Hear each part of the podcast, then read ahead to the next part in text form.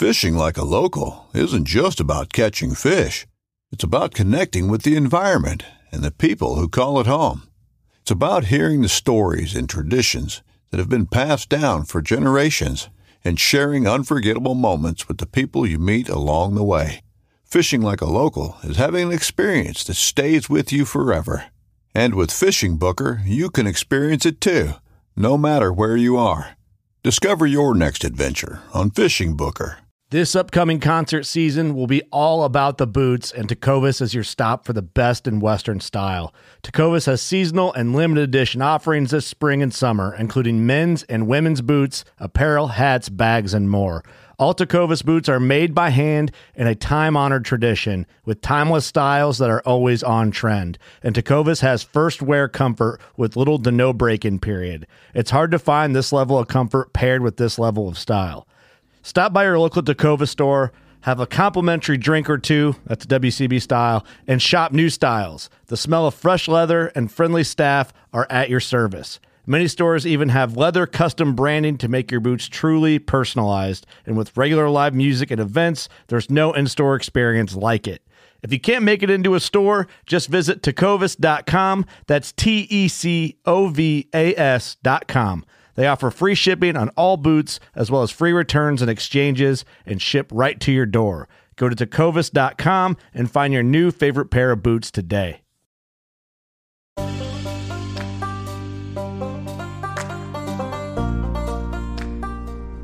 everybody, this is Doc. And this is Jukebox. And we're talking to you from the parking lot of a TGIF because we're excited about June 3rd. Alone, Season 8 coming out. Your favorite podcast hosts are back with your favorite show. Yes, you might know us from the John Freakin' Muir Pod, but we also have another podcast called Solitude, and it is the companion podcast to the hit survival adventure series on the History Channel, Alone. Strap in, get comfortable, be prepared as we break down each episode every week, provide our expert analysis, and make some predictions about who we think is going to take the ultimate prize.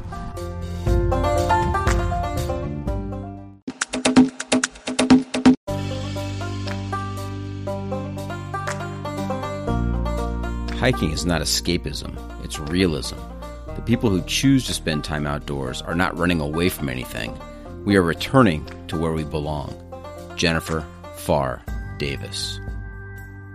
But the night that I was camped out by this outhouse, there's no water or anything nearby, and I had a little bit to get through the day, but I wasn't eating, and I was really pushing fluids, and I got so thirsty that night at 3 a.m. I reached back and I carried contact fluid with me, and so I thought in my dehydration that maybe, this is saline, it's got a little bit of salt in it, I think maybe this would be something good to drink.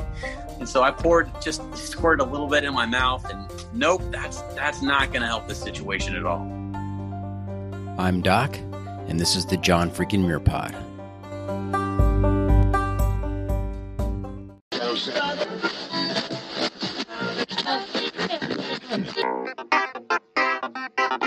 Welcome to the John Freakin' Muir Pod. Lace up those boots and sling on the pack for a romp through trails, short and long.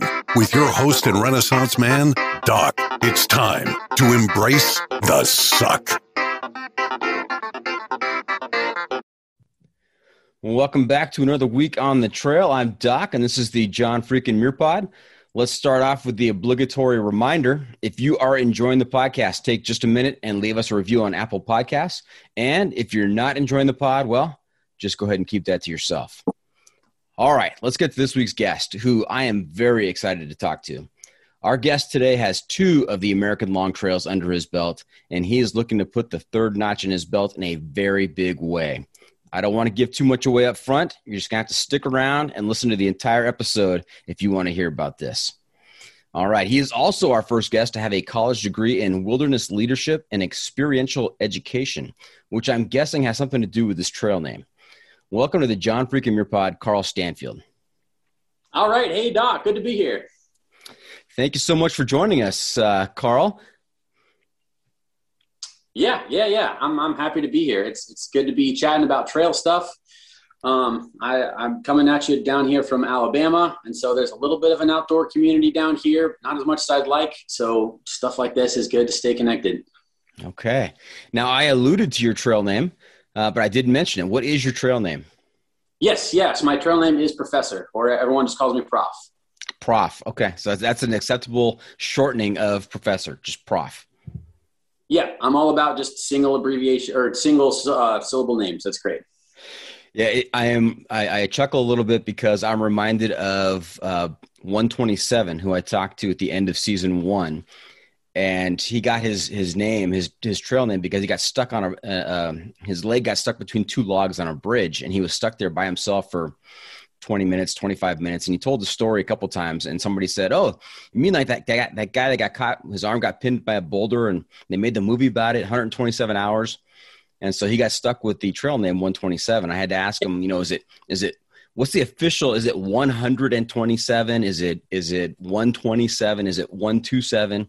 And inevitably, us hikers out there, they always want to go with the shortest version of the trail name. So he was 127. So yeah, perfect. If you've got a polysyllabic trail name and something dangerous is happening, it might take just a split second too long for your trail family to call out to you and warn you of that. So I can see the value in that. Yeah. That's a good point. We're all about finding shortcuts to things, aren't we? Yeah. Hey, Prof, have you had a chance to listen to the podcast? Yeah. I've listened to a handful of episodes now. Okay. So you know that there is a regular segment called the Pro Tip Inside of the Week. That comes towards the end of the episode. I'm going to turn to you and I'm going to say, "Hey, Prof, what is your Pro Tip Inside of the Week? What little tip, trick, secret, piece of wisdom can you share with our listeners to make their next outdoor experience that much more epic?" So don't be surprised when we get there. Cool. Good deal. I think I got one ready for you. Okay. Very good. And I realized that I didn't ask you the story behind the trail name. Is it because of your education background? Yeah, that's part of it. So I got it on the first long trail that I hiked was the Appalachian Trail back in 2018. And so I, first few guys that I was hiking with there, we talked about our background a little bit. So that had come out that I had gone to school for that. And so that was part of it. But then the other part of it was I'm just such a big planner of everything that I was kind of putting together. We weren't even like really officially hiking together yet, but I was kind of talking about different things that we could do and different ways we could break down, like, all right, we can get to this town in this many days if we do this and that sort of thing, and different options. And so we were hiking together. It was towards the end of the first week, and a couple of my buddies had caught up to me at a shelter I just left a little bit before they did that day. I came up and said, "Hey, we've been talking. I think we got your trail name figured out. We were just talking, trying to figure out what we're going to do the next few days." And we just said, we don't even have to worry about it. We'll just ask the professor when we catch him." Nice. Very good. So you have a very sequential and orderly approach to your planning for these long trips. Yeah. So I found I really like to have a really detailed plan for everything. Like I just enjoy the process of coming up with the plan. But with through hiking, it's all about being adaptable. So I like having a plan, and I know that it's definitely not going to go the way that I planned it, but that's part of the plan. So I find something there to just go from, and then knowing it's not going to go that way, but I'm okay with that. Yeah. So you've hit upon two of the things that have come up repeatedly on the podcast. And that is half of the fun, or maybe just as much fun as the hike itself, is planning and preparing for the hike. All the research, all the, the spreadsheets, the food prep, the campsites, all planned out. And so that's half of the fun, at least. And yeah, absolutely. And then the other thing I like to say is a quote from Mike Tyson, who used to say that everybody's got a game plan till you get punched in the mouth. Yeah, spot on. So you could have the best plan, and day one, something comes up and you don't hit your mileage, and all of a sudden you have to adjust. And that's why you said you've got to be adaptable. Very good. Yeah. Yep. Yeah, exactly. We kind of got to the point, you know, with my first trail family where we'd be, especially like with hitching, we'd talk about, cause we had, you know, just some wild hitches that we come across as you do, that we'd get to that and like have a day where we needed a hitch to get into town, and just staying positive. Like things would either go the way that we hoped they would and we'd get what we wanted, or we'd get a really good story out of it. It was always one of the two. Very good. I'm looking forward to some good stories, and we're going to get to your AT hike and your PCT hike a little bit later. But before we get there, got a few more things to talk about. And one is another regular feature we're doing called the Must Bring Gear Review. And here's how it works. If you were to let a stranger pack your bag with pretty much generic gear for a multi-day hike, what is the one specific piece of gear you would insist on being packed? And if you have a specific brand for that piece of gear, even better. So, Prof, what's your must-bring, can't-do-without piece of gear? Cool. Yeah, great question. I love gear. I love trying out all kinds of different types of gear. And so I've kind of thought about this question a little bit. And the biggest thing that I think that I like, even though I've tried alternatives, is I'm a tent person. I love having a tent. I've tried different ones, and there's, you know, I've got some that I really like. I've used Gossamer Gear tents for a while. And I've tried a tarp, and I like a lot of things about tarp camping, but especially like for long distance hiking, I feel like at the end of the day, like if I'm going to be living there for a long time, a tarp feels like a shelter and a tent feels like a home. Like just being inside a tent at the end of the day, I think it just feels a little bit homier than a tarp does. And like I said, I love a lot of things about a tarp, but I really like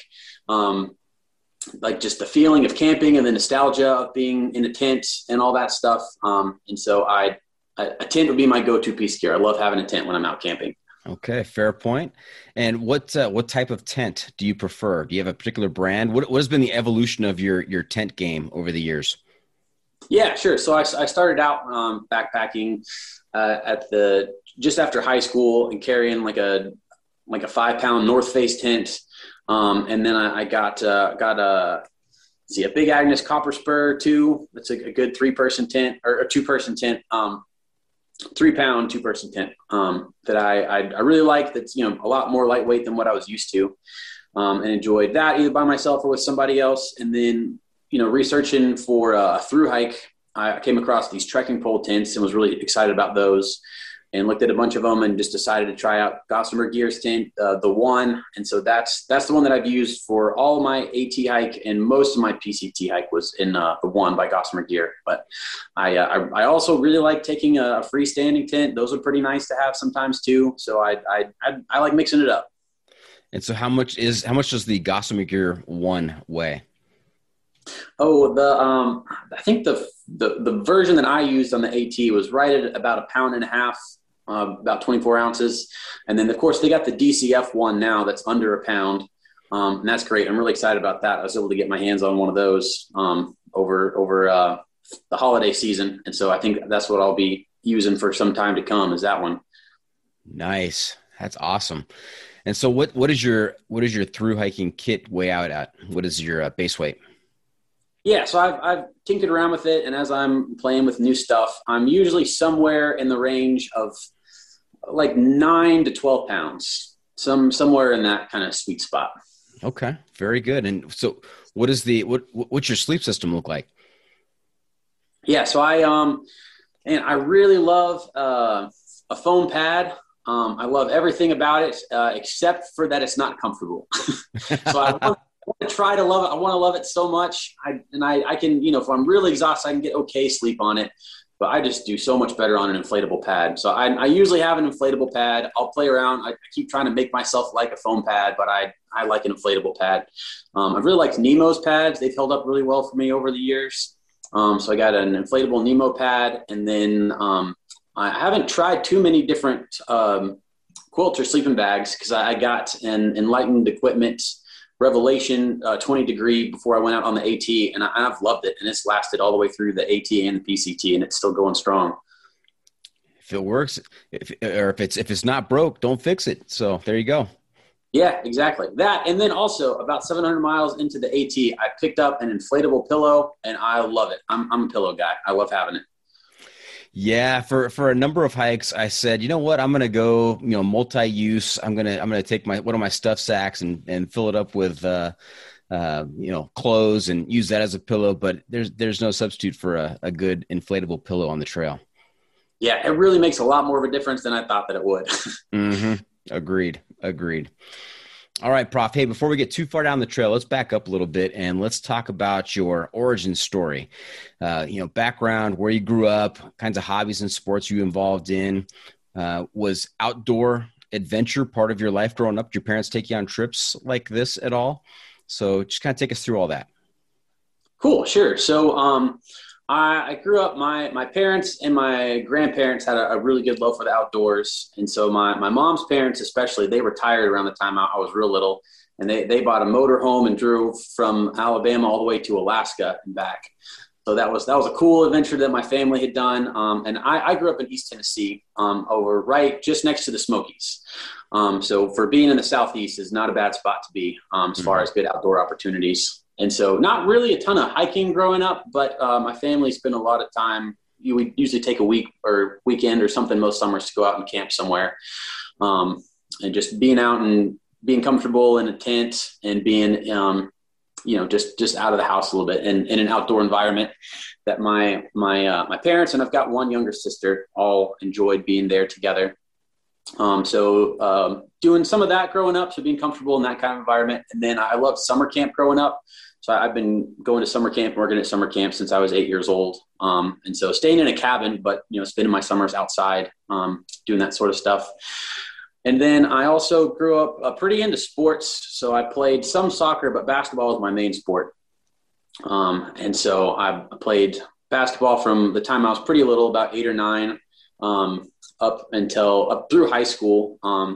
And I was always the tallest in my grade, so that was really helpful. And so I'm 6 feet now, and I have not grown since the day I turned 13. So the time I was 13, I was 6 feet tall, and so I thought, like, man, this is great. I'm going to keep growing. I got a shot at maybe a professional career playing basketball. And then one summer I stopped growing, everyone else kept growing, and then realized, like, oh, if I'm not the tallest person out there, I'm not sure if I'm actually that good at this. And how tall is your dad and mom? My dad's right at 6 feet also. He did the exact same thing, just shot up like a weed and then stopped. And then my mom is, about 5'9" or so. So, average height, a little bit taller than average parents, but just good, quick genes of growing, I guess. Yeah. Sprouted up early and just kind of stopped. Got it. All right. So when did you first experience the idea of through hiking? When did that come into your consciousness? Yeah. Good question. So I got really into backpacking in maybe the second half of high school, about the time I was 16 or so. The summer camp that I was going to, we'd take some trips, off site. And so we went to a place in Georgia. I can't remember exactly where it was. There's one spot, but then the main place we'd always stay at Vogel State Park. It's just right across from Neil Gap there at the start of the AT. And so we went out and that's where I learned about the AT. It was through the summer camp that I'd grown up going to, was where I kind of connected the pieces that way. Mm-hmm. And so found out that, like, saw Neil Gap and saw, like, all the boots that are hanging there and the tree and that people hike for really long distances. Man, that's really cool. That's crazy. People did that or used to do that. I didn't even really know that people still did that, but that was a thing that was going on. So that kind of planted the seed of, like, oh man, it would be cool to live out of a backpack for a little bit. And so I started collecting the gear over a couple of Christmases in high school. And then finally, by the time I graduated high school, I was ready to go out for a little bit. And so my dad planned a trip for the two of us, and neither of us had been backpacking, but he got all the maps and did all that and borrowed a backpack from one of his friends at work, and got all the gear together and packed up. And, as first time backpackers do, we had 40, 50 pounds each on our backs going out there. And he picked a section of the AT to do that was Fontana Dam up to Clingmans Dome. So it's just over 30 miles and we were going to do it over a few days. And, thought, like, man, hiking like 10 miles a day, that really doesn't seem like all that much if that's all you're doing is walking. We should be able to do that easy and have plenty of time. But man, with heavy packs and I was really not in great shape by the end of high school, and it was one of the hardest things I've ever done. I mean, even to this day, just, once like experiencing it for the first time, it just kind of changes where your threshold is. Once you've done it some, and know what your limits are, what is the most difficult changes. And so to this day, that was still one of the most difficult things I've done, even though it was just 30 miles. I mean, I've hiked single days that are that long now, but at the time that was just like, oh, I can't, like, it was so difficult and I was getting frustrated. Like, I invested and I thought backpacking was going to be so much fun. And I don't know if I'm ever going to want to do this again. And just got real beat up about it. But I mean, obviously not too much. You know, I kept it around and decided maybe if I tinker with some things, I can make my weight lower and I'll just go a little bit slower and all this other stuff. So that was the first trip, and, planted a seed. And then from then on, the dreams only grew and it became more tangible. And now we are where we are. Yeah, Prof, I believe you have just described the same first experience that all multi-day backpackers have. They have that first experience out there, and they wonder themselves leading up to the trip, hey, all you're doing is just walking. I mean, that's all you're doing. You're just walking. How hard could it be? We should be able to do 10 miles a day. I remember having these same exact thoughts. And so that's why this is so funny to me, because I imagine that there are a lot of folks out there that have had these same internal conversations or conversations with their hiking buddies. Hey, we're just walking. We can do this. And then they get out there and they think, oh my gosh, what have I gotten myself into? Yeah, definitely. All right. So what do you do to pay the bills right now? Yeah. So I've kind of jumped around and done a few things since college. But currently I found myself working at the local outdoor store. So I'm a manager at Alabama Outdoors here in Birmingham, Alabama. Very good. You get a discount? I get a discount. I got pro deals. I have not paid full price for a piece of backpacking gear in a hot minute now, and it feels good. Nice. We talked to a lot of people who they got involved in backpacking, and the first thing they do is they go to an REI like store and dump a ton of money. And so I think REI has been the biggest benefactor of the resurgence or the increase in through hiking across the country since Wild came out. And I think they have raked in a lot of money, but you have done it the right way. My friend, you have gotten yourself a job at one of those stores, not REI, but REI like, and taking advantage of that discount. Well done. Yeah. I knew after the AT, this is going to be something I wanted to keep doing for a while. And so I thought, man, if I'm going to be doing this and investing more, I better just do something that connects me to some part of it and gets it so I can stay involved and keep getting gear. Cause man, I just love collecting backpacking gear. So it worked out well for me. Very good. Now, in the intro, I alluded to your college degree in wilderness leadership and experiential education. Tell us about that. What college was it? And you were a double major. That was just one of your two majors. Yeah, right. So I double majored in that and music. I've played saxophone since I was about 10 years old. And after high school, the two things I really enjoyed doing were being outdoors, and at that time it was really more even just wanting to be more involved with summer camps, not even as much the backpacking and other outdoor sports. But then it also had pretty good success playing saxophone, and thought, well, I'll keep following this and see what comes of it. And so I toured a bunch of schools all over the Southeast.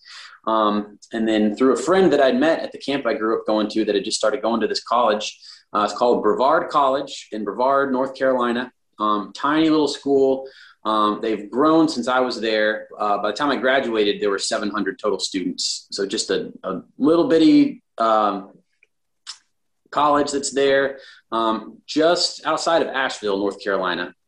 So it's actually right there at Pisgah is kind of the little outdoor area that's right there. And it's the land of the waterfalls. There's all kinds of great hiking. It's I've seen it published as one of the top 10 mountain biking destinations in the country. It's just kind of a little gym that's over there in Western North Carolina. And it's just a really pretty chunk of country. And I found this really cool major and so got to play outside and play music for college. And it was a good time. I learned a lot and got a good,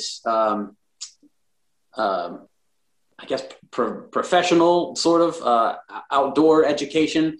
And got to learn how to do a lot of things, the most ideal ways to do them as far as leave no trace practices and all those other sorts of things. Okay, before we get into the details of your major and what you learned, I have to ask, is there an ultralight saxophone out there that you carry on your backpacking trips? No, there is not. I've seen some that have been made. They're still not all that light. I've played around and found some lightweight instruments though that are pretty cool that I can tinker around with. But I think what I've discovered is that there aren't too many people that really want to hear that when you're going out. And so I thought at first when I was looking at the AT, like, oh, it'd be great to bring an instrument along, and then saw, like, I'm going to be surrounded by people. I don't think anybody wants to hear that at camp at the end of the day. I think I better just leave that at home. Oh, I had this great image in my mind of Prof carrying around his saxophone on the AT and then serenading his fellow campers out there in the huts along the trail. Yeah, that would be a trip. I had my fingers crossed I'd find one in a hostel someday, but to this day, still have not come across one. You're looking for that random saxophone in one of the huts, huh? Yeah, right. All right. Hey, tell us about the major. So what did you learn as part of the wilderness leadership and experiential education? I know you mentioned leave no trace. What other types of items, other types of concepts? Yeah, it was great for people interested in this kind of podcast, especially. Like, it's just kind of a dream major, really, is there were a bunch of hands-on classes. And so you take the basic class. So it's wilderness leadership and experiential education, but we smash all those letters together. You know, we like a good abbreviation and just called it WILLY for short. So it's just called the WILLY major. So the first class you take is just WILLY 101. And so you're going out, you do a little bit of everything. You got like a 4-day lab where you go out and paddle one day, rock climb one day. There's a little backpacking trip that's part of it, a little weekend trip. And it's a small school, so all these classes are no bigger than 10 people tops. So you're in small, intimate groups with people. The professors are, you know, love the outdoors and love teaching. And so it's great people that I was involved with and got to learn from the whole time that I was there. But you take a number of, you know, those courses and then some lab courses, I say in quotes. It's like backpacking 101, rock climbing 101, where, you know, you meet like once a week in 1 4-hour shift and go out and learn, and then go on one weekend trip. And then kind of the climax of the major is it's called the immersion semester. And it's a group of up to 10 students and one professor. And the whole semester you're doing longer units. So like 2 weeks of paddling, different bodies of water and different types of boats, a week of climbing, a number of backpacking trips. We got some certifications in there. So I got certified as a Leave No Trace Master Educator through the program, as well as a Wilderness First Responder, which I've been able to keep up both of those. And those feel like they've been really handy to have as I've done all the through hiking stuff, but you're doing that stuff. And then you also have classroom days where you and other students are planning, and you've got certain parameters you're working within, but you're planning a 21-day expedition that you're going to lead with a professor that's going to be there to just make sure that, you know, you don't kill yourselves out there. But for the most part, students are leaders, and they let you make mistakes. And if you pick the wrong trail, the professors don't correct you, and you just got to figure that out on your own. So it was a great environment to learn some of this stuff in that really set me up well to through hike ultimately. And so the trip that we planned, it was a 4 days of paddling the French Broad River, a couple days caving, and then 15 days of backpacking. Wow. That sounds like an incredible college major. I mean, I would look forward to going to school every day if that was my major.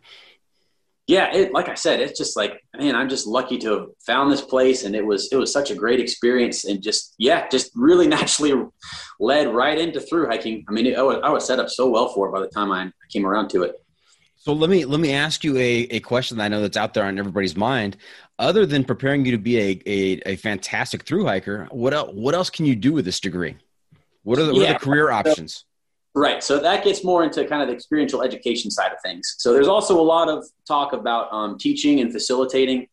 A lot of people have gone on to be different types of guides or work in like wilderness therapy, or even just to be educators in some capacity, to work, you know, like in a Montessori school type setting, or something like that. So it's for, you know, folks that are serious about wanting to do something in the field, and that are determined to find a route to it. And so, yes, people are going out being guides, working and living all over the country, doing cool jobs.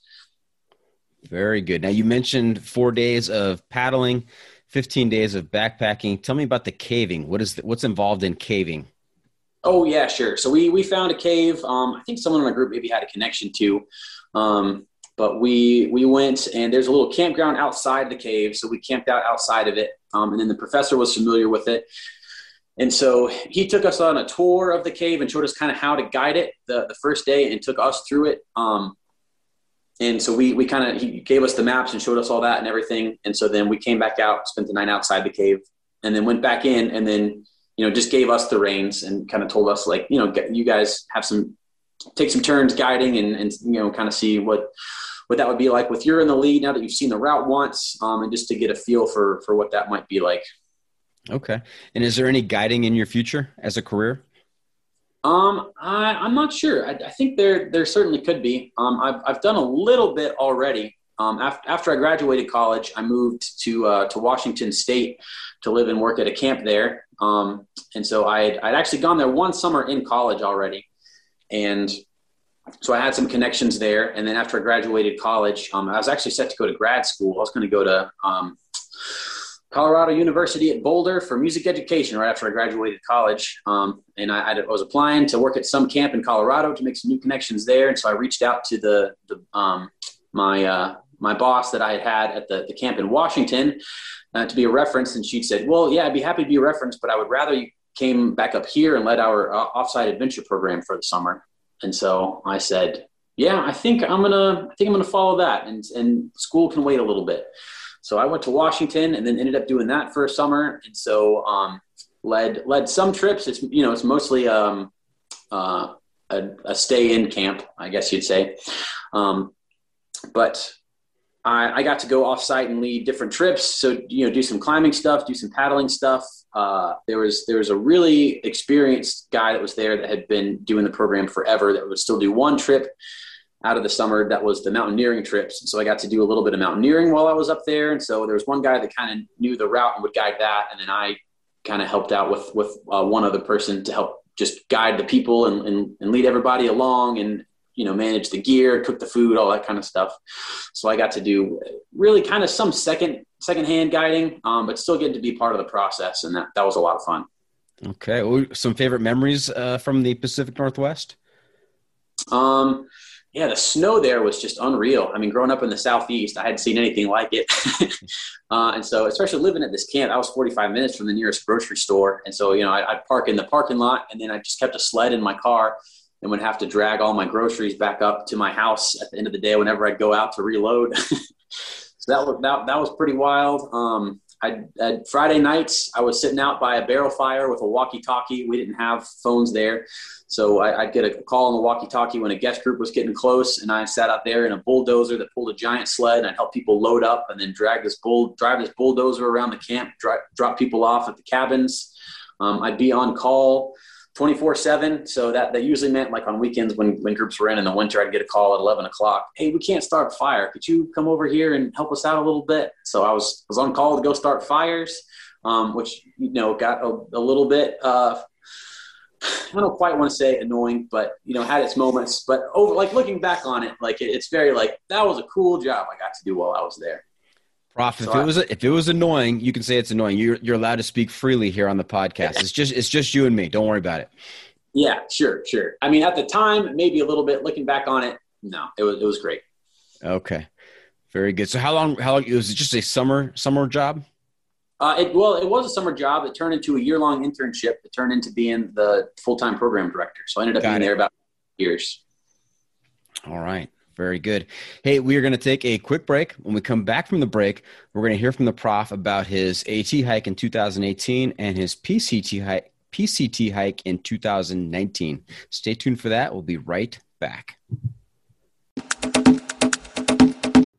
Want to make a podcast? Spotify's got a platform that lets you make one super easily, then distribute it everywhere and even earn money, all in one place for free. It's called Spotify for Podcasters, and here's how it works. Spotify for Podcasters lets you record and edit podcasts right from your phone or computer. So no matter what your setup is like, you can start creating today. Then you can distribute your podcast to Spotify and everywhere else podcasts are heard. Video podcasts are also available on Spotify. With Spotify for Podcasters, you can earn money in a variety of ways, including ads and podcast subscriptions. And best of all, it's totally free with no catch. Since I discovered Spotify for podcasters, I feel like my creativity has raised to another level. I highly recommend you give it a try.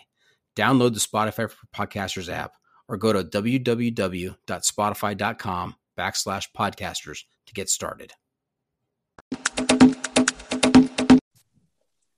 And welcome back. We're talking to Prof about his experiences out on the trail. We heard about his background and growing up and his outstanding Willie major at Brevard College. And now we're going to get into the nitty gritty of some of his long hikes. So you took on the AT in 2018. This is your first long trail experience, right? Yeah, that's the one. Okay. And when you went into the AT, it's 2,200 miles, Georgia to Maine. Did you go northbound or southbound? I went north. Northbound. Okay. And how were you feeling? What was your confidence level? I mean, you are a Willie major after all. What's your confidence level going into the AT? Yeah, I think I was in a good place for it. I think I had a healthy amount of confidence. I was not positive at all. I mean, I knew the numbers and I took that into account for sure. But I knew, like, especially doing the research, realizing that, like, a lot of people are coming into this without very much experience, and a lot of them can make it and do make it every year. And I think I've got the drive for this. I think that's a really important part. I think I'm okay with taking care of myself. I was a little bit worried that I might get some kind of overuse injury from just kind of not knowing when to stop. But I felt like I had a pretty good amount of knowledge. And then I have just been fortunate to know a lot of folks and have met a lot of folks that that live along the AT. And so reaching out on, posting on social media, like, hey, I'm going to do this thing. So many people all the way up the trail reached out and said, hey, when you get to this part of the trail, let me know. I'll come help you out. And so I felt like I had, especially the first half of the trail, I knew a lot of folks. I felt like I was going to have training wheels for the first while, that I would always be within a couple hours drive of somebody that I knew if something really went wrong. And so I felt pretty safe because of that. I felt relatively comfortable with my experiences having been outside. And then I did a lot of research going into the trail. I watched a lot of YouTube videos, learned a lot about gear, and kind of had a pretty good idea of what the most common gear setup was. And so I had a pretty good base weight going into the AT2, which felt good. And was that in the 9 to 12 pound range?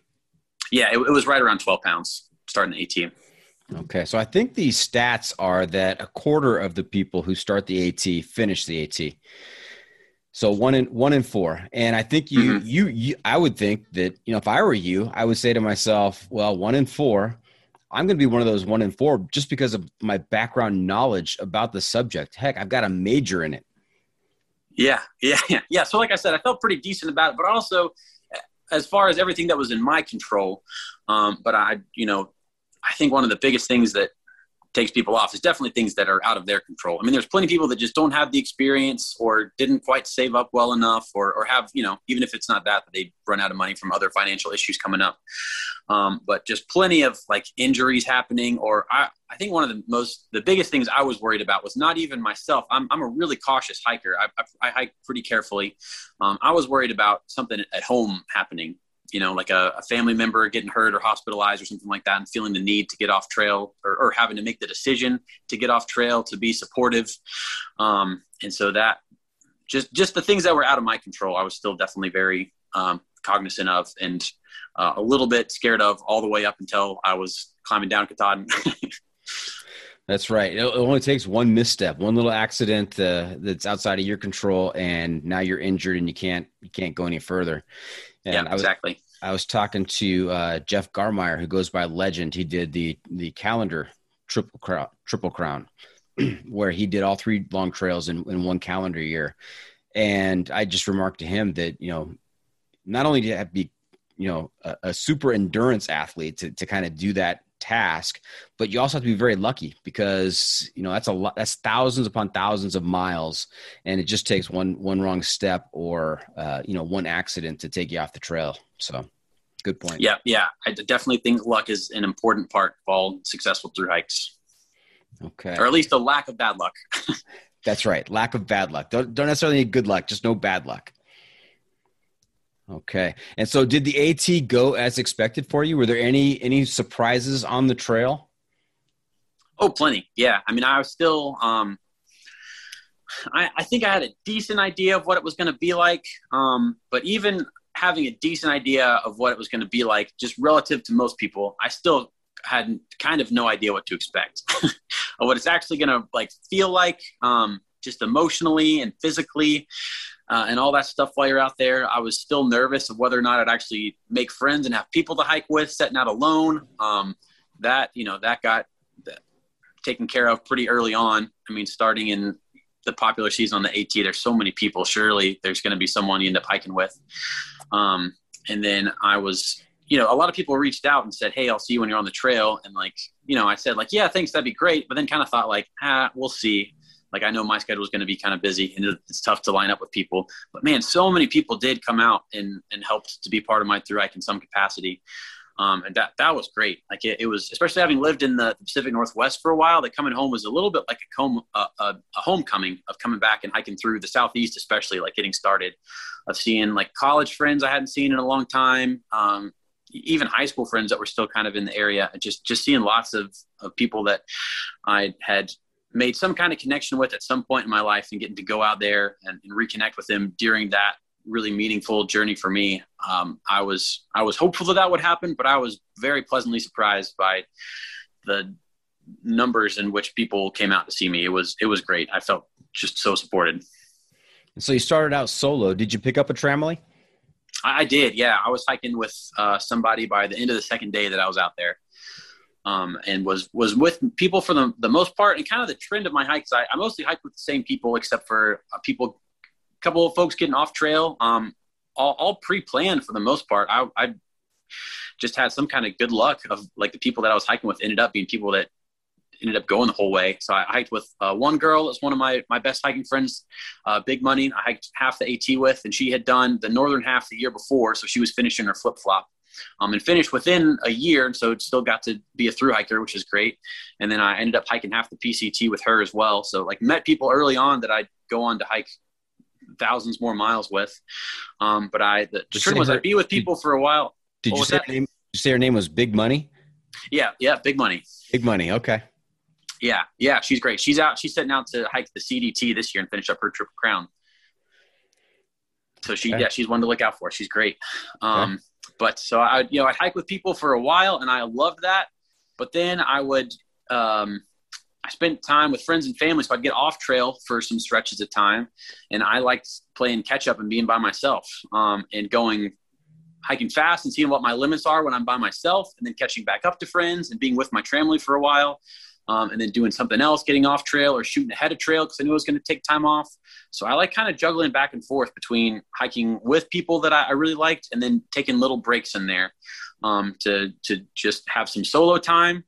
It's just a different ballgame hiking with people versus hiking by yourself. Even not physically hiking with people during the day, but just planning out everything together, and then getting to make your own plans entirely is just different. And then also just the social dynamic is totally different of meeting people when you're part of a group, and that's kind of part of your identity, versus meeting people as this new persona and this new name that you have created for yourself. And I wonder who Professor is going to be today when I meet somebody, and just kind of learning a lot about myself through the times that I was alone, and whenever I'd meet somebody and see just who I was going to be that day.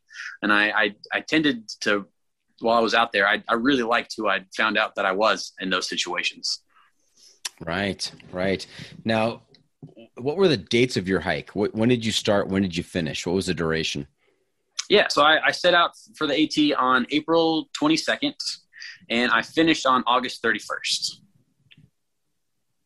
And so I felt like that was a really, really nice gap. It was maybe a hair on the quicker side. But I started past the snow and most of the cold. I sent my down jacket home after the first week and never got it back again.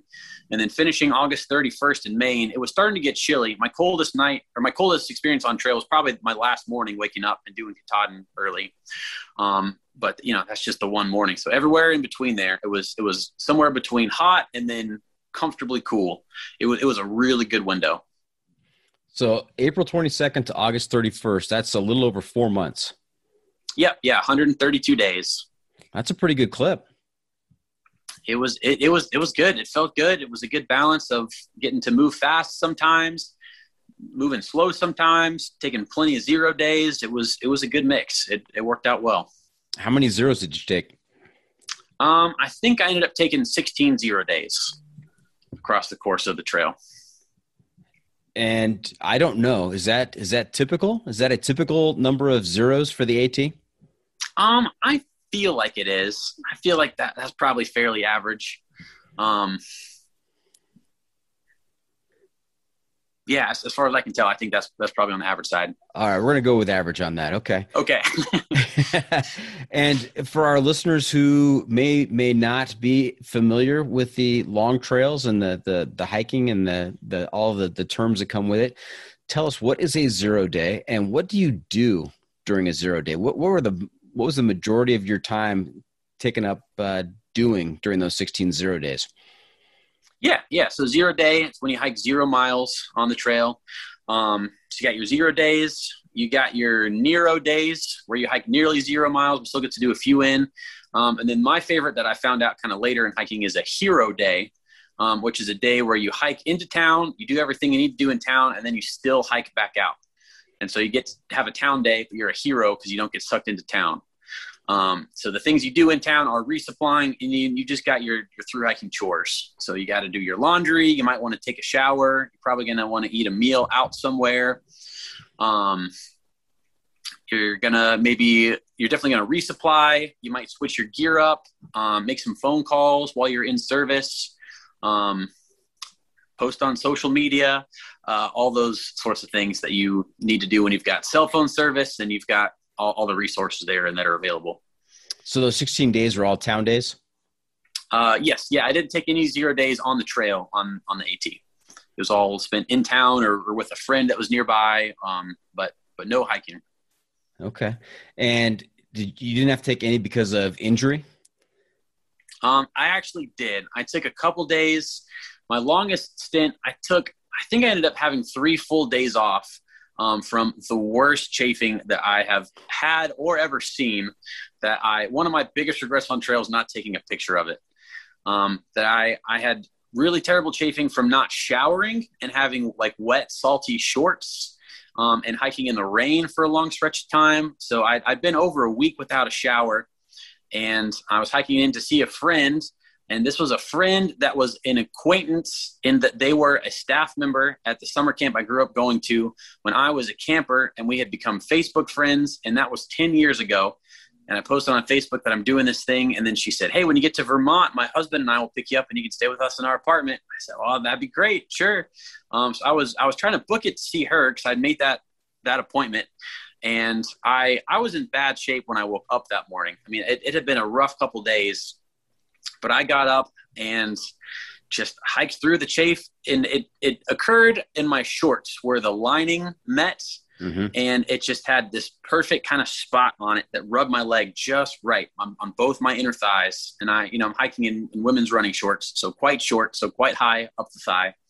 And so I'm hiking, and it just rubbed my legs just so raw. I did 26 miles of just pure chafing, and finally got to the Vermont-New Hampshire border is where I finished up there at Dartmouth. And there was skin inside of my shorts that had come off, and it was stuck in the lining. And so it was so bad I couldn't walk for a couple days. So I went up and I stayed in their apartment, and I just kind of laid back for a few days and relaxed. And then I went to the nearest thrift store and bought a pair of basketball shorts that were a few sizes too large, and then just hiked in that for the next week while I was on trail, while I was letting my skin heal up a little bit. So that was only injury. And that wasn't, I mean, you know, that's kind of like my own arrogance sort of injury. That wasn't like I twisted my ankle or anything like that. That was like, I'm going to power through this because I want to go see this person and get off trail. And I did, and I paid for it with a couple days. Yeah, chafe danger is real. It's a real thing. Yeah. And that was the only time I really had it, though. It was just that one time that I let my shorts get too wet and too salty for too long. And you're lucky it was inner thigh. We had IB Tat on the show a few episodes back, and he shared a really unfortunate chafe story that I wince at now just thinking about. Oof. It. So yeah, yikes. All right, and so no feet injuries, no big blisters or skin sloughing off your heel. We've heard of those incidents as well too.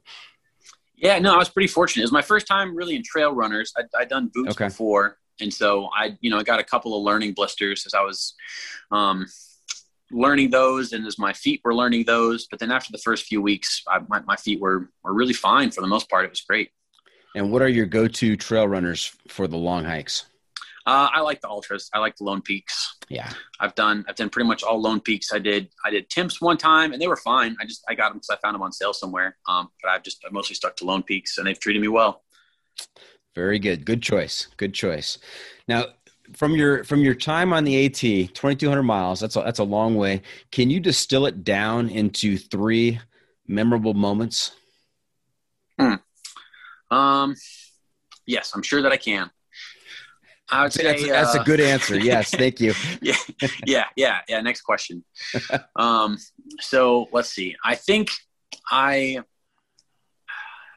maybe a little bit cliche, but the day one, I've gone to the visitor center. I've gone through the chat, and I had a cousin that hiked the approach trail with me. So we did the first 8.8 miles up to the top of Springer Mountain. And then I had an uncle that met us up there and took my cousin home.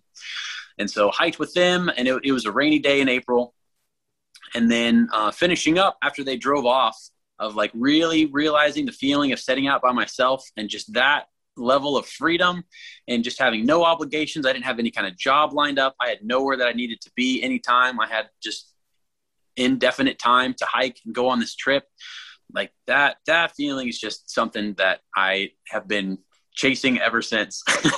It's just that level of freedom is just, oh man, it's great. It's hard to describe it without having gotten to feel it. And I got to feel it there. So I'm interested. I wasn't sure where you were going to go with that. The moment you're alone and you've got, 2,200 miles stretching in front of you, didn't know if you were going to say freedom or just the trepidation of knowing, I'm on my own. It's like a double-edged sword, right? I'm on my own. Right, yes, yeah. That's awesome. I'm on my own. Oh no. And so any feelings of doubt or worry at that point? I was on too much of a high at that point. Yeah. I didn't have much at that point. It was, and I was able to stay in a pretty good headspace of just taking it one day or one little section at a time. Just like, we'll do these 3 days and get to town, and then we'll worry about the next one after that. So I just got in such a, and I've heard stories of so many other hikers experiencing the same thing of just having such a good mental headspace of being out there on the trail, that just being able to stay positive pretty easily, that even the really terrible stuff is never really all that terrible in the moment. Usually find some way to laugh at it, especially, once you have other hikers that you're hiking with and can share that, suffering with other people, it makes it a little bit easier. But in the beginning, it was just, I just remember so much joy and excitement of being out there and making progress, even the little bits that it was, but that was, I only remember positive feelings from that. Okay. Very good. That's one moment. How about two others? Yeah. And then another moment was some of the best trail magic that I experienced, which was in Virginia at the start of the Shenandoahs. I should know this. I want to say it's Waynesboro, the town that you go into there. And we just stayed at a little hotel there. It was the bottom was about to drop out. And I was hiking in a group of 10 at that point. And half of us had made it to the hotel and half of us were still back. We went to check in, and they were really friendly at the hotel, and like gave us a business suite. So we'd have extra beds and encouraged us to all like pile in there together. Usually I'll say as a disclaimer, it's not cool to do that most of the time, but these folks were all about it. And, I would say encouraged it for us. So they were just maybe too friendly about that, but they wanted us to do that. And then the guy, we said we were hikers, we were in town, we needed to resupply, asked him where stuff was. He said, it's a little bit of a walk from here to be able to get to the grocery store.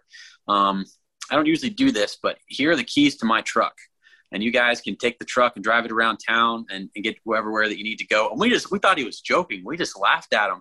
And he said, no, please do. I don't get off work until 6 o'clock. Just have it back by then. Don't put gas in it or anything. I just want you guys to be able to get around town. I love you guys are thru hikers. So here's the keys to my truck. Like he met us 2 minutes ago and then he was giving us his car for the day. So just, there's plenty of other examples of people being like just wildly friendly, but that guy, especially just giving us his car. It's just like, I can't believe this is happening. Wow. That is fantastic. Do you remember the name of the establishment? You want to throw it out there? Oh man, I wish I did. I might have it written down somewhere. I took pretty detailed notes in my journals. So I can get it back to you for show notes or something. Okay. But that hotel and that guy, that was an awesome experience there. And then of course there's that Chinese buffet that's in that town too. That's excellent. So that was a great experience there. All right. And number three. I think I kind of like the reflection and having the different pieces represent different parts of the hike. So the last 2 weeks on trail were great. I had my trail crew had dwindled down. It was these three other girls and I, had been trying to catch up to them for a little bit. I had taken my 3 days off right when I got to New Hampshire. And so I was only supposed to be a day behind and I could catch up. And I thought like, oh, New Hampshire, everyone does low miles in New Hampshire. That'll be a great place to catch up to people. Well, there's a reason people do low miles in New Hampshire. And so I spent all of New Hampshire by myself and I had a great time by myself. Some of my best experience were when I was alone, but catching up to the crew just past the 2,000-mile marker in Maine, I met them up with them in town. We had a hotel room together. We took our last 0 day together. And then knowing that like, this is it, this is the crew that we're going to finish with. Everything seems to be pointing to, we can do it. We got 2 weeks left. Let's make the best of it. And so we had this group that I had met two of them as early as the first week or first 2 weeks and had just kind of bounced around with them. And we'd finally been mostly hiking together for most of before New Hampshire, about 600 or 700 miles at least.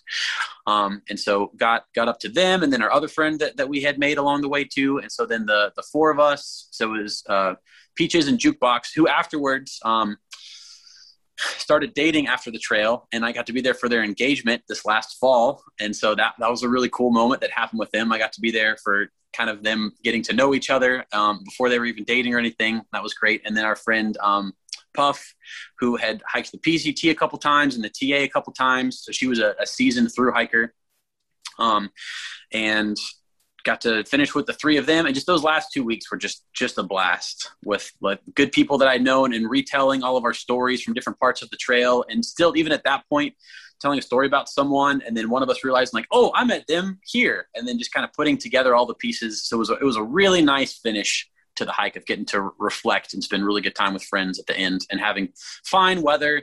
Our Katahdin day was perfectly clear at the top. So we had a perfect summit day. It just all ended as well as I could have possibly written it up. It was great. Very good. Now you mentioned a trail name in there that I had only heard one time before, and it's because it's my son's trail name, Jukebox. So okay, cool. There are multiple jukeboxes out there. Very good. There are, yeah. I think we even ran into a couple more while we were out there. I think there were 2 or 3 that were out there that summer. Very good. And now, when you were finishing up the AT, did you know at that point that you were going to do the PCT the following year? Yeah. You had made that decision? I had made that decision, and then Jukebox and Peaches had also agreed to come along too. And then Big Money also. So we knew we had a little crew that we were pulling together that like, I'm serious about this. Are you serious about this? I'm really going to do it. Mm-hmm. You can come too. I'm going to do it. So we had kind of talked a little bit and pulled our thoughts together and had decided. So I wasn't even alone in wanting to do this. I still had a trail family that wanted the second chapter. So that made it all the more exciting. Okay, that was going to be my segue between the AT and the PCT, because you said when you started out on the AT that you felt the support, you had family and friends within, at most a couple hours from the trail. But going to the PCT, there are a lot of parts of that trail that are inaccessible. You could be, to hike out could be a 1 or 2 day, full bore hike to get to the next town. It's pretty remote in places. And so I wanted to talk to you about how you dealt with that, but it sounds like you brought some of your trail family with you. Yeah. So that was great. That worked out. It just couldn't have got much better. Cause I really didn't know very many people along the PCT. I made friends with people that kind of had some connections, and that was helpful. And I knew that I'd made some good connections in Washington. So once I went north on the PCT, so I knew that when I was going to get to the finish line, that as kind of a celebration, that once I'd made it that far, even just to the border, there were people that I would be able to call if I needed. But once I got there, that I'd be in touch with folks. So I had that to look forward to the whole way, instead of the opposite on the AT of kind of having training wheels for the first 1,000 miles and then being a little bit looser with it. Good point. Good point. And so what were the dates of your PCT hike in 2019? Yeah. So I started the PCT on May 4th and I finished on October 7th. So just over a month for that one. Or 5 months, 5 months. 5 months. Yeah, it's yeah. A little longer than a month. Yeah, just over, yeah, just over a month. Yeah. So 2,600 miles, 5 months. What does that work out to be your daily average there? I should have had it pulled up. So one of my things I do on the trails, I am a diligent note and statistic taker of everything. You struck me as a statistics guy. So yeah, so I've written up both. After the AT and the PCT, I've got articles that I've written up where I kept track of every single thing that I could count during a day. Like obviously my miles, I had a Fitbit, so I had my step count. And so I ran the data on that. So I had like, how many, like steps it took to hike a mile in each state on the AT, and then same broken down by section on the PCT. And then like how many times I would pee during a day and how many liters of water I drank. So I could like track my water consumption and how efficient I was with water conversion throughout each of the different sections. Like how many beers that I drank in each section and how many of those were free versus how many I paid for. So I've got all my statistics written out. It's a couple of fun little articles. Yeah. Yeah. Prof, where can we find these? Tell me these are online somewhere. Oh, absolutely. Yeah. I published both of these on the Trek. Okay, very good. I was going to ask you about you being a writer for the Trek. So we can look that up. We can look up Carl Stanfield or Prof under the Trek and find those articles. Yep. Yeah. Just PCT numbers or AT numbers. And both of those should pop up. Fantastic. And what was the highest daily total for a number of Ps?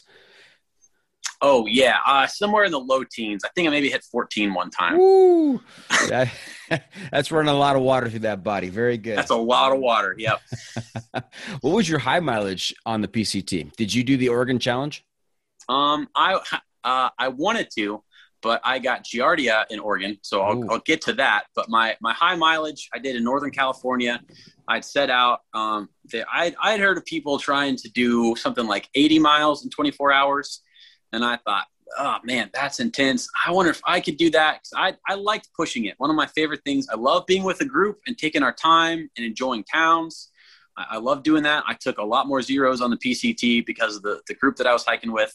I took a lot of zeros, spent a lot of time partying in town, but then I liked being by myself and playing catch up and really hoofing it. So I set out at midnight, just after the halfway point on the PCT. So just after Chester, and then hiked through, I think Lassen is what's right after that. But I started at midnight and then hiked until about 10:30 that night. And I put in 63 miles in a day. And so that was my capstone. Like, I wonder how many miles I can do in 24 hours. And that's the number I came to. Impressive. What was the most difficult section of the PCT? Yeah, I think it's gotta be the Sierra. It was 2019. I'm sure you've heard from other folks that have hiked it that year. That was a really high snow year. Mm-hmm. And I went in not even early. We started the tail end of June. And so I know there's folks that started as early as mid to late May in the snow that year and still made it through. And that's awesome. More power to them. We starting May 4th, I'd heard ahead of time it was going to be a high snow year. And so I tried to get a later date for us, for our permit. And so, and also with trying to get permits for 4 people on the same day, kind of a little bit of a later start date was easier to coordinate. And so the snow was tricky, and and we had our group, so it was the 4 of us, and that group that I went out with, and it actually changed. It wasn't the same 4 that I started with. But the four of us hiking through and spending all day, every day together, it was physically tough. And then the group dynamics got tough too, of just balancing everybody's mental health, with the difficulty of that. And there were some sketchy sections of coming down, especially coming down Glen Pass was one of the most mentally exhausting, of just being kind of, you know, a little bit freaked out being on snow and coming down something steep that, you know, we're just really not too sure about. That was tough. So the Sierra was beautiful.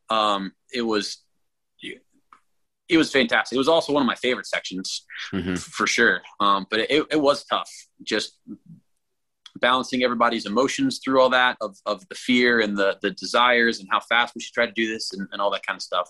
What was especially difficult, but then just the snow hiking and just the mental toll of post-holing and being exhausted to go, you know, 15 to 20 miles after having cruised 25 to 30 miles. It's tough. Yeah. Post-holing is not fun. It is not. Nuh-uh. And other than the Giardia, which we're going to hear about, any close calls in the Sierras? No, nothing too bad. The river crossings were actually relatively tame. Mm-hmm. They were okay at that point. We just kind of hit a good balance of it. Glen Pass was a little bit sketchy of coming down it, not being too sure exactly which way to go, having to use my ice axe a little bit. And the rest of my group members also, I mean, we got to the point where we were just kind of turning around and facing the snow and you know, digging fists and feet in to kind of climb down like a ladder. It took a long time to climb down. But it was, yeah, that was a pretty mentally exhausting bit. And then coming towards the end of it, it was kind of nice because at the start we were hearing from the JMT hikers that were going south. Their news was good and reliable. And hey, this pass is going to be sketchy. This is tough. But kind of going north, you do some of the tougher stuff first, and it gets easier from there. So having done the tougher stuff, they've just started out. And hey, this pass is about to be really tricky for you guys. And we said, okay, this next one's going to be tricky for you. And then we get to that one and like, ooh, if they saw this one was tricky, then this next one that they're coming up on going south is going to be really tough. But for the most part, yeah, we had the one pass that was tricky. The river crossings were okay. And we just kind of took our time, especially after the first couple of days and said, hey, we just need to stay together as a group. This is kind of sketchy. This is kind of scary. I feel like we can do this together, but we need to take this seriously. And we did, and we had a good time. Yeah, it's always a huge benefit to encounter hikers coming the opposite direction because you have that exchange of information and trail conditions and crossings and everything else. So that's always very helpful. Now, no problems with Evolution Creek or Bear Creek, the crossing of those? No, yeah, they were all right. I want to say one of them was I only got waist deep, I think, one time. I think we just got lucky of hitting it at a good time where the snowmelt wasn't too extreme, but it was low enough that the snow wasn't all that bad. Yeah, just taking our time, picking our routes, and then kind of spotting each other. It all felt all right. Yeah. And you mentioned something about the mental health of the four of you. What kinds of issues were you guys dealing with out there? I mean, was it just the post-holing and just, you know, being frustrated at the pace, or were there other things going on? Sure. Yeah, that was definitely part of it. Just anxiety. And just like we, the four of us, we were together all day, every day for like the first 84 days straight on the trail, which is just a long time to spend with anybody. And so I had my four that I started out with, and then we met four other people on day one. And then we were a group of eight for a while, and that dwindled down to four. And then it was the four of us all day, every day, you know, hiking apart, but still usually eating lunch together, always camped out together. So we were really close, but we also just like in high tension like that, just, you know, being tired and frustrated with yourself and then, you know, looking around and dealing with other people and maybe just want to be by yourself. You have to be with other people. It's just like the necessary kind of storming phase of the group dynamics. That's just part of what happens. But it came at a physically tough time as well.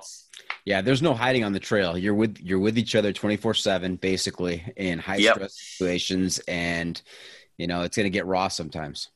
Yep. It absolutely is. And will, and did like your inner thighs on the AT. It's going to get raw. Same thing. Very good. Tell us about the Giardia. How'd that happen? Yeah, well, I had instilled a false sense of confidence from drinking water in the Sierra, of drinking all this delicious water above 10,000 feet and not filtering and not getting sick from that, and thinking like, oh, this is great. I should do this more often.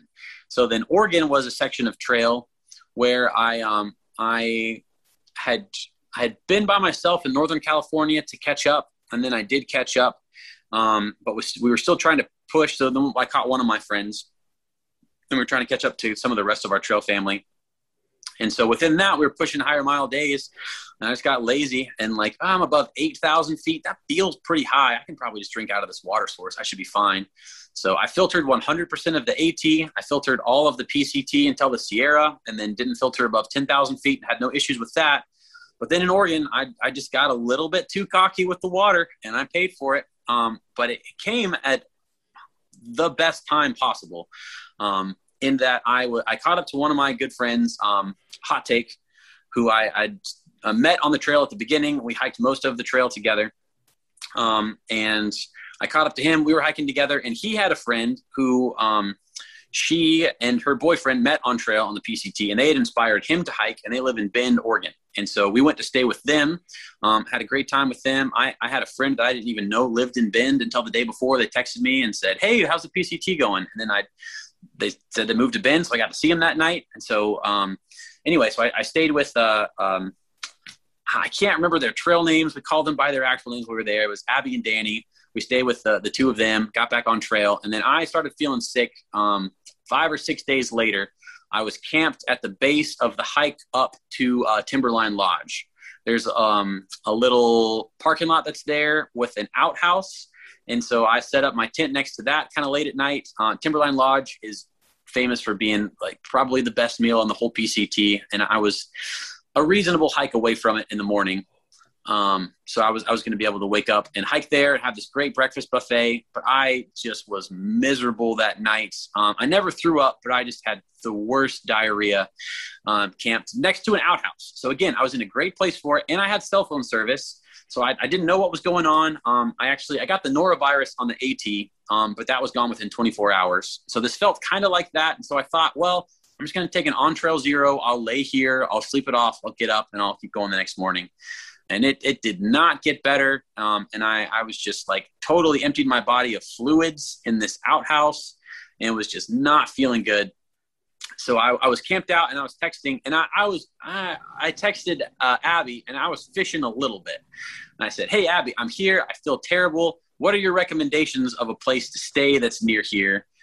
Since you know the area, what could I do to get off from here? What do you think I should do? And she said, oh, well, I'll just come pick you up and you can stay with us at our place in Bend until you feel better. And just like, oh, perfect. That's awesome. I didn't want to ask for that, but I'm so glad she offered that. So I ended up staying with them. I think I took, it was either 5 or 6 zeros, recovering from it while I was back there. But the night that I was camped out by this outhouse, there's no water or anything nearby. And I had a little bit to get through the day, but I wasn't eating and I was really pushing fluids. And I got so thirsty that night at 3 a.m. I reached back and I carried contact fluid with me.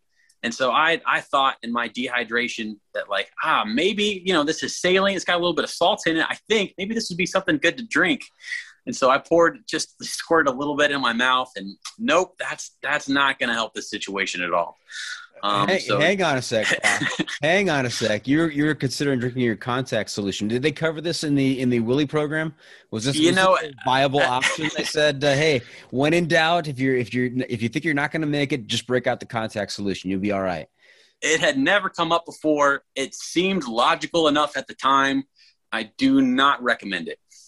Okay. Is that a pro tip? It's too early for the pro tip. Sorry. that's a pre-pro tip. Okay.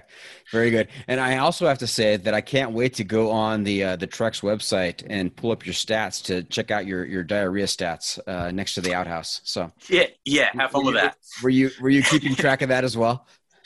I did a little bit. I did not publish that information though. Okay. That's not on the list. All right. I'm going to go back to a similar concept that we talked about on the AT, top 3 moments from the PCT. Can you distill it down? Ooh, yeah. Again, I'm sure that I can. Yes. Okay. So let's see.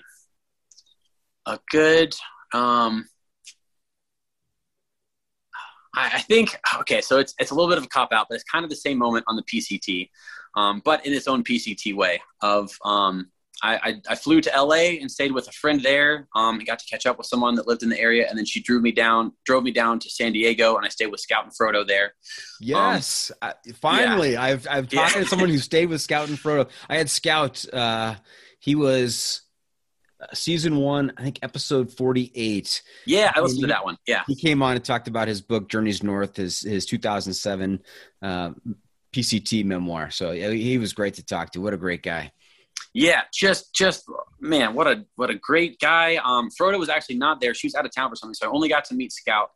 But I've heard all these stories. Everybody talks extremely highly of him, and even so, he surpassed my expectations. Wow, high praise. Very good. Yeah, I mean, you know, they've got 40-50 people at their house every night, and I got there and needed Tyvek. I was going to go pick up Tyvek. I got there late enough in the day, pilled around enough. And I was meeting up with my friends here too. I hadn't seen them very much since our last through hike, and then meeting up with everybody again for chapter 2 was exciting. Meeting Scout there, meeting all the other new hikers, all that was exciting, but I missed getting Tyvek. And I talked to Scout about it, and he said, oh, you know, the outdoor store is going to close. But I know the guy that runs the place over there. Let me give him a quick call. He kind of lives over here. You might be able to drop some by. So me, like an experienced through hiker, just making a dumb mistake, like, oh, I forgot to get Tyvek. The Scout goes out of his way, managing all this other stuff. Frodo's not even there. He calls him up and gets him, like, you know, pulls his whatever Scout magic that he's got and got the guy to come by and deliver 4 pieces of Tyvek for me and all my friends that night. And just went out of his way to do that for us in the midst of everything else that was going on. And then goes and delivers, you know, the after dinner talk that's very famous that he always does.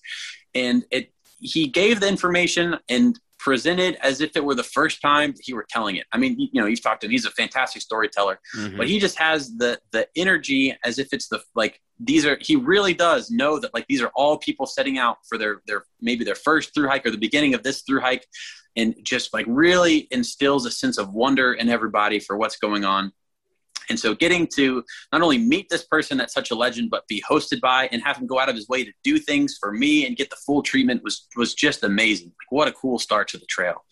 And just the buzz about that is a totally different start than the AT of, like, rolling up probably in the rain because it's the AT, being alone on Springer Mountain and just like, well, I guess this is it. I guess I'm starting here. Like, that's exciting in its own way. But the PCT, like, starting at Scout and Frodo's with that whole experience of, like, rolling up to the monument with, like, 40 other people, like, that's a send off. Like, that's a totally different experience to start on a trail, but man, it's something special. That was really cool. Okay. There's number 1. How about the next 2? Yeah, that was a great time. Let's see. I think I would say just like the all of the Sierra as an experience, mm-hmm. Everything leading up to it, all of, like, the fear mongering, but then our, like, rationalization of things, like, hey, some of us have experience and have hiked in snow before. Like, what does this actually look like? And, like, coming through that and then deciding that we were going to, so all of that process, because up until the Sierra is all that you talk about on the trail. Right. You know, there's other stuff that's going on, but that is what the gossip is about. That's what everybody's minds. It was nice. It helped us slow down. I took more zeros than I might have otherwise, just hanging out and, like, we're in no rush to get through. We got to wait for the snow to melt. Let's just hang out here another day. Mm-hmm. So took plenty of zeros leading up to it, but just that whole thing of wrestling with it and just that challenge that was unlike anything I'd experienced before of like, it's, you know, we're 7 days into this, we're looking at conditions for something that's 600 miles ahead of us. And then concerned about that and knowing it was going to be just a beautiful, fun section to hike through and then getting there. And then it was, we had a good experience on Mount Whitney. Got to summit that with our crew, getting to be that level of alone. There were other hikers out there, other thru hikers, other JMT hikers coming south, but not very many of them. You know, you're not seeing day hikers or anything like that. Some people that are out there, even though you're not maybe don't even know very well, might know their name, but they're going through the same thing as you are. And just that micro community that's out there doing that together is really cool. When you get into town, it's a lot of fun. Like finishing the 7 or 8 day stretch that we did between resupplies to get to Mammoth, going into Mammoth and just celebrating that we made it through the longest stretch, like the longest food carry, you know, carrying 8 days of food in a bear canister, and knowing you're not going to have cell phone service that whole time.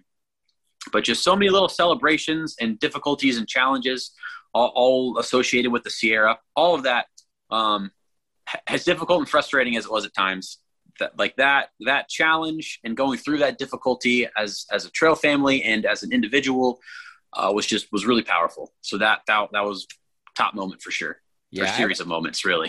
I think that, you know, we don't have a tendency to remember the easy things. It's always the difficult stretches or the things that come right after the difficult stretches that really stand out the most. Mm-hmm. Yeah, absolutely. Okay. How about number 3? All right. And then to top it off, again, I'm going to go to the end of the trail. We got to the end in Washington. It was late September, and I had a friend that came out to join me on the trail, that I knew from when I had lived up there. And he joined me for a little bit, for a couple days. We ended up having to bail early from that section, because he's an in-shape guy. He's a climber, active person. He tried to jump into 25 to 30 miles a day with me for a couple days, which you can't do. No. And he did great. We got through the first day just fine, got through most of the second day until about midnight. And then he just totally gave out on him. So anyway, we coordinated all this stuff. He got off trail. We had a couple other friends that were there, but that was right at the spot. That is Stevens Pass near Leavenworth, which is a 45-minute drive from the camp that I had worked at while I was there. Mm-hmm. And so I still had friends and a cousin that worked there. And they had extra cabins, and long story short, a big snowstorm ended up coming in. So it was a great time for us to have bailed off trail. And we ended up hosting 13 thru hikers, went and stayed at the camp for the whole weekend. So we had a little mini, nice. Camp experience at the very end of September. They got a pretty early snow in late September like that. It was pretty heavy. They were concerned about folks that were out there. A lot of folks ended up deciding to end their thru hikes because of it. Not feeling comfortable with the snow. And there was some serious snow that was going on there, but it just lined up perfectly to where the mileage worked out. But we finished on a Friday, and then 13 of us hikers stayed at the camp, and they had plenty of leftovers, the meals. They were able to feed 13 hikers for a weekend. It just is like the dream scenario. So there were 13 of us, there were cabins for us and everything. So we just hung out for 2 days and rested up, got on the internet, looked at supplies, went into town, got some extra warm layers, everything that we needed to for the final stretch. And then that last stretch from Stevens Pass up to the border was maybe my favorite couple weeks of backpacking, or week. I think it was a week. Yeah. My favorite week of backpacking I've ever done. Just the snow was perfect. It was a little bit difficult at times, but for the most part, it was just that perfect, fresh, frosty snow on all the mountains. So everything looked clean, white snow. We were some of the first to get to travel through some of it.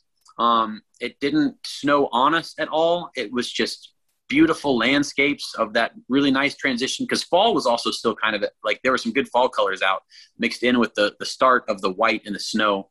And it was just beautiful up in the Cascades and finishing. And we had, the 13 of us that had set out from the camp together, and we ended up splitting up, but we still, I got to finish with a bunch of my good friends that I had, been hanging out with since parts of the desert even.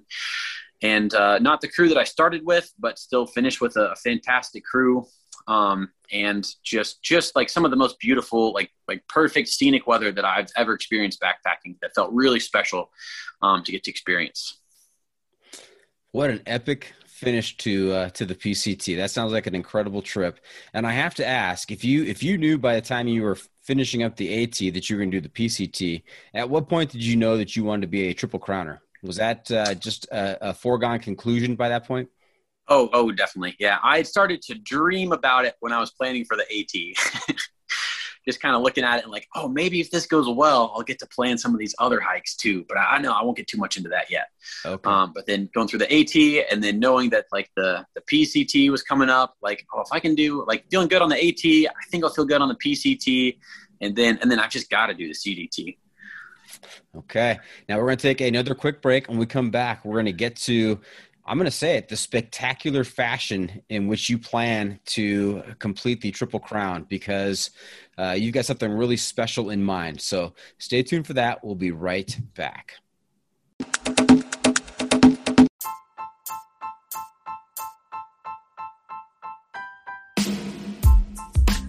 The John Freakin' Muir Pod is sponsored by Outdoor Vitals, the ultralight backpacking gear company whose mission is to improve the mental, physical, and emotional health of mankind by facilitating impactful outdoor experiences.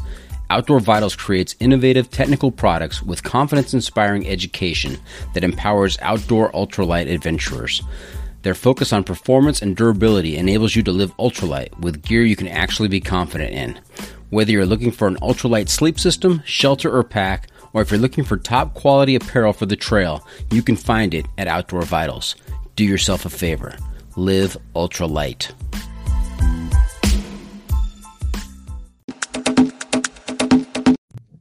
And welcome back. Prof, as I alluded to in the very beginning of the episode, and again, as we went to break, you've got some pretty special plans for 2022 and getting this whole Triple Crown thing under your belt. So I know we've been making our listeners wait for the third segment here to find out what your plans are. Why don't you spring it on them? What's going on in 2022 for you? Well, it's been a hot minute since I've gotten to do a thru hike. Some wild stuff's gone on in the world. I've had a lot of time to sit at home and to think and to plan and to scheme.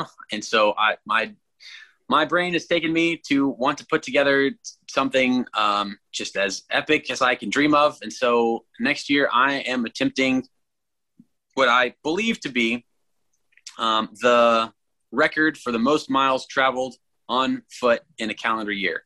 And so I am attempting to hike and backpack 11,000 miles in 2022 across the three Triple Crown trails and then some. Okay. Because the three Triple Crowns by themselves, the three Triple Crown trails add up to, what is it, about 7,700 miles? Yeah. Depending on, which routes you take on the CDT, somewhere in there. Yeah. That's right. And so you've got 11,000 planned, and you haven't found anywhere else someone who's done that money in the calendar year? Yeah. So the closest that I found is just like me, one of the greatest adventurers and backpackers that's out there. His name's Cam Honan or Swami. And he did the Triple Crown and then some. He did his, I don't want to mess this up. But I want to say that the 12 Great Walks, something like that he did a few years ago, that over the course of, I want to say 18 months, he hiked about 14,000 miles. But so part of that was in one calendar year, he hiked about 10,002 or 300 miles in a calendar year. And I believe that is the current record. Okay. So take us through, what are you going to do in addition to the 7,700 miles of, well, actually I take that back, because you're not doing the, all three of those trails in 2022. You've got something else planned. So take us through what are the mileages and the trails that you're hiking in 2022. Yeah. So actually my inspiration for this came, I was reading Legend's book. I was reading The Free Outside and studying up. And after the PCT, I was starting to kind of dream about like, I can do a thru hike. I want to really test myself. I wonder if I could do a calendar year Triple Crown. And then I thought, well, if I'm going to try that, I may as well just shoot for everything. And so I had also heard around the same time about thru hiking the Florida Trail and seeing the time frame for that, and seeing how late that, the calendar year Triple Crown typically starts if you're going AT, PCT, CDT. They usually don't start till February or March. And the Florida Trail, you start 1st of January. And so I also heard about the Eastern Continental Trail and connecting from Key West up into Canada.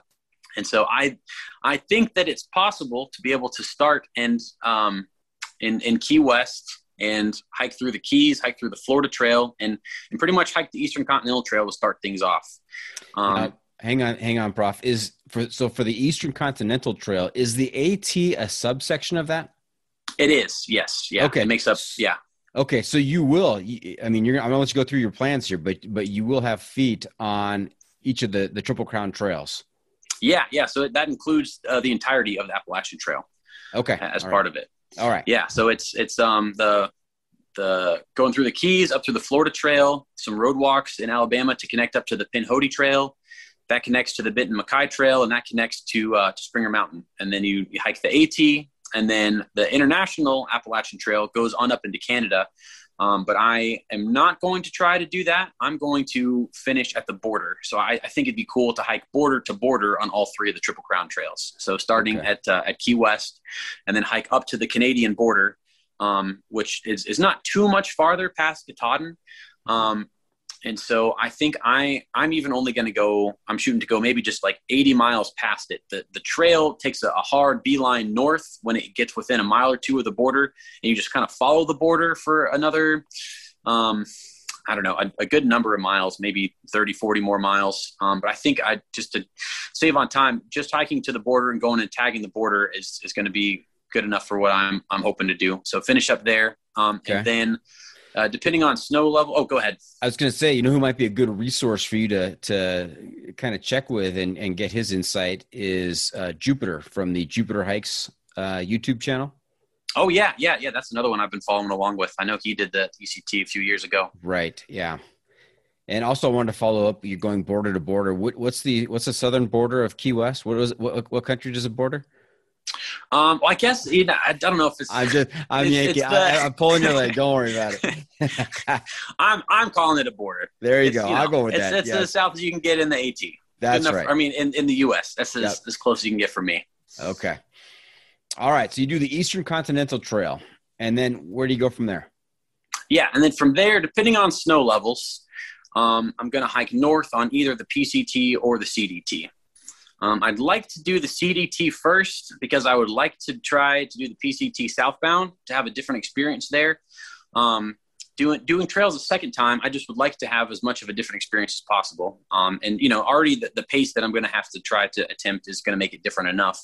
But the AT I'll do largely, I mean, pretty much entirely in the winter, essentially. So that's going to be a rather different experience than what I had last time. And then the PCT, I'd like to be able to do south. So I would like to be able to do the CDT north right after finishing up at the Canadian border in Maine. Okay. And go ahead.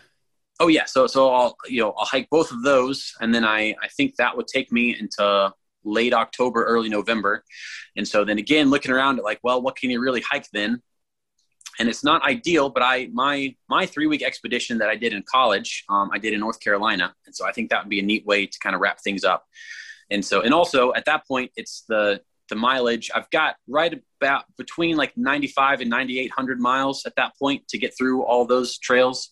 Mm-hmm. And so then if I hop over, I like the sound of the Mountains Sea Trail in North Carolina.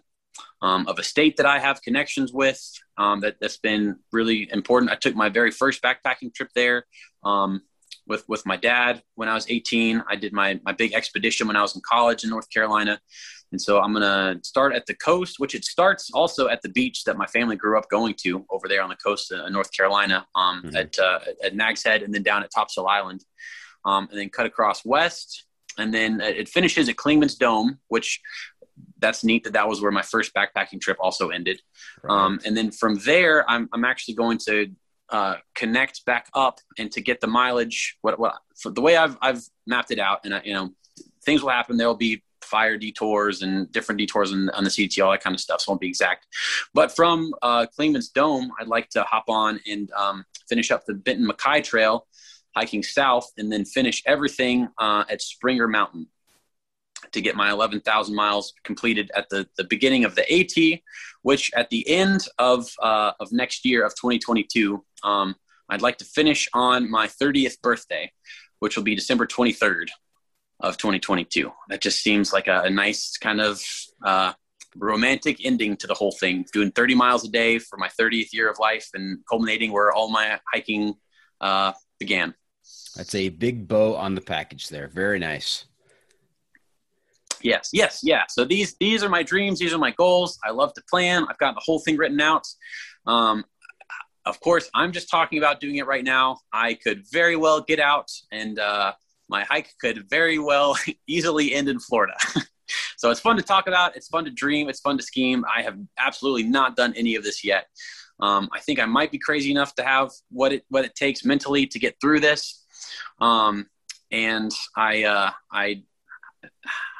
to give it a shot. I'm getting older in my life. So that's part of it too, is that I am turning 30, is I still feel young, and I think I will be young inside for a long time, but my body only has a few more years before it starts going the other direction. So it feels like if I'm ever going to attempt any kind of great athletic feat like this, I think now is my time in life. So I'm going for it. Okay. So the finish date is hopefully December 23rd. What is the start date on the Eastern Continental Trail in Key West?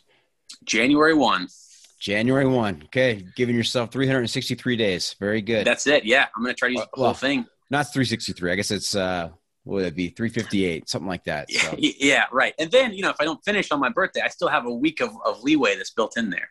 Right. To still get it in the year. Yeah. So Smart. It works out. Uh-huh. Smart. Very good. Hey, Prof, you know where we are? I think I might have an idea. Why don't you tell me? We are at that time of the episode where I ask for your pro tip insight of the week. What little secret insight, piece of wisdom can you share with our listeners to make their next outdoor experience even better? Yes. So this is a tip that I picked up in my second through hike. Has to do with water filtration. And I learned this before I even got Giardia. But water filtration is important, obviously.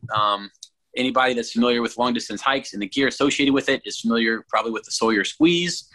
I learned that back flushing the Sawyer Squeeze is so much easier if you give it just a little tap on a rock or a log or something like that. It just loosens up the dirt like crazy and you can really clear it out. It's wild. I'd back flush just about every time I used it, and I would blow out till I could see clear water, and that was great, but it'd still be kind of slow. But I think in Julian on the PCT, just in the first little bit, some of my friends had said like, if you tap your filter, you can get a lot more of the dirt out. And sure enough, you give it a little tap and it really starts to pour out and you can clear your filter up a lot better. So that's, maybe people already know that, but that's just a tiny thing that made my life so much easier when I heard it. So if you've got a Sawyer Squeeze, give it a little tap when you're back flushing and it's going to go a lot smoother for you. Excellent. You hate to see that slow trickle of water. So that's an excellent pro tip. Thank you for that. Mm-hmm. Mm-hmm. All right. So there you have it. That's it. This bonus episode for season 2 is in the books almost. I hope our listeners enjoyed our time with Prof. I want to thank him for joining us this week. Prof, how can our listeners keep up with you on social media, and where can they find updates on your latest adventures? Sure. Yeah. So I pretty much post everything just on Instagram. That's about all that I use. And so it's Prof_Carl. Okay. As in Professor Carl. As in Professor Carl. That's it. There you go. Remember to check out the pod on social media as well. We are on Facebook, YouTube, Instagram, and Twitter. And if you have comments or clips you want to share, you can send it to me at johnfreakinmuir@gmail.com.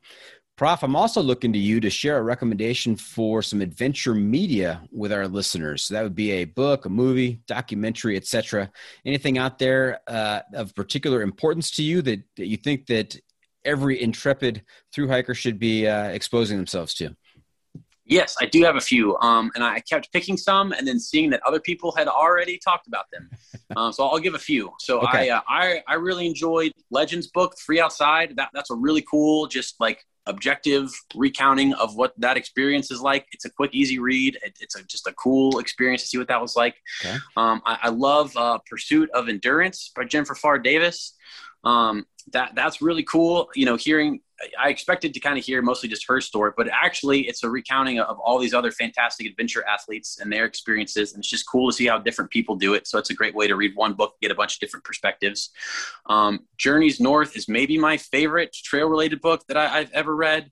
He's a great storyteller in person, and he's really just as good on paper. Yeah, Scout knows how to write a story. Yeah, Barney Scout, man, that was outstanding book. It was excellent. Yeah, absolutely. And then my last one, that's a cool little kind of history book that's just mind-blowing, is Grandma Gatewood's Walk, about the first woman to thru-hike the Appalachian Trail. That's this old woman that did it way back, and in some ways kind of saved the Appalachian Trail by bringing more notoriety to it by what she was doing out there. And I can't remember the author's name, but the guy that wrote it just strung together the story really well, of kind of telling about her personal, her own life growing up to get to where she was, as someone that grew up in the time period that she did, and then what her journey was like of being one of the first thru hikers out there. Outstanding. Those are all fantastic recommendations. Thank you, Prof. Yeah, absolutely. And our final segment, as you may know, is the segment called What Have I Not Asked You that You're Dying to Tell Me About? This is my catch-all, so I don't miss out on any good stuff. So perfect. Yes, this is one. I thought about what could this be? What could be a cool thing to talk about here? And then I thought of something. My greatest regret in my first thru hike was not getting a picture of this guy that I came across. And I would love for somebody to maybe have a picture of this man. His name is Paw, that I met in my first week on the Appalachian Trail. And his name is Paw because his soulmate in life was his dog, his Great Dane named Anna. And when Anna died, he had her cremated, and he had her ashes put into a silicone pouch in the shape of her paw, and had that subdermally implanted into his sternum. So he walked around hiking the AT with a giant paw sticking out of his chest that was his dog's ashes.